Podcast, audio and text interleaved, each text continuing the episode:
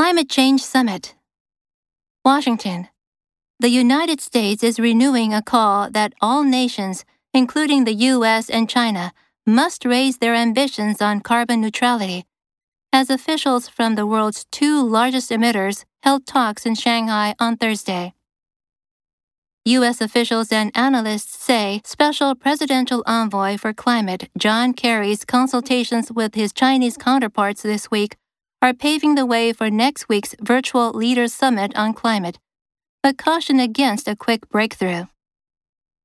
Chinese President Xi Jinping is among the 40 world leaders invited to attend the climate summit on April 22nd and 23rd. The invitation comes as relations between Beijing and Washington are at their most strained in decades due to clashes over Xinjiang, Hong Kong, Taiwan, the South China Sea, regional security, and China's economic coercion of U.S. allies. In a recent interview with the Wall Street Journal, Kerry said the U.S. is not wrapping the climate issue into talks on other topics that the U.S. and China disagree on. We're not trading something to do with the planet and health and security for something else that's more of a political or ideological difference or a practical difference in the marketplace, said Kerry.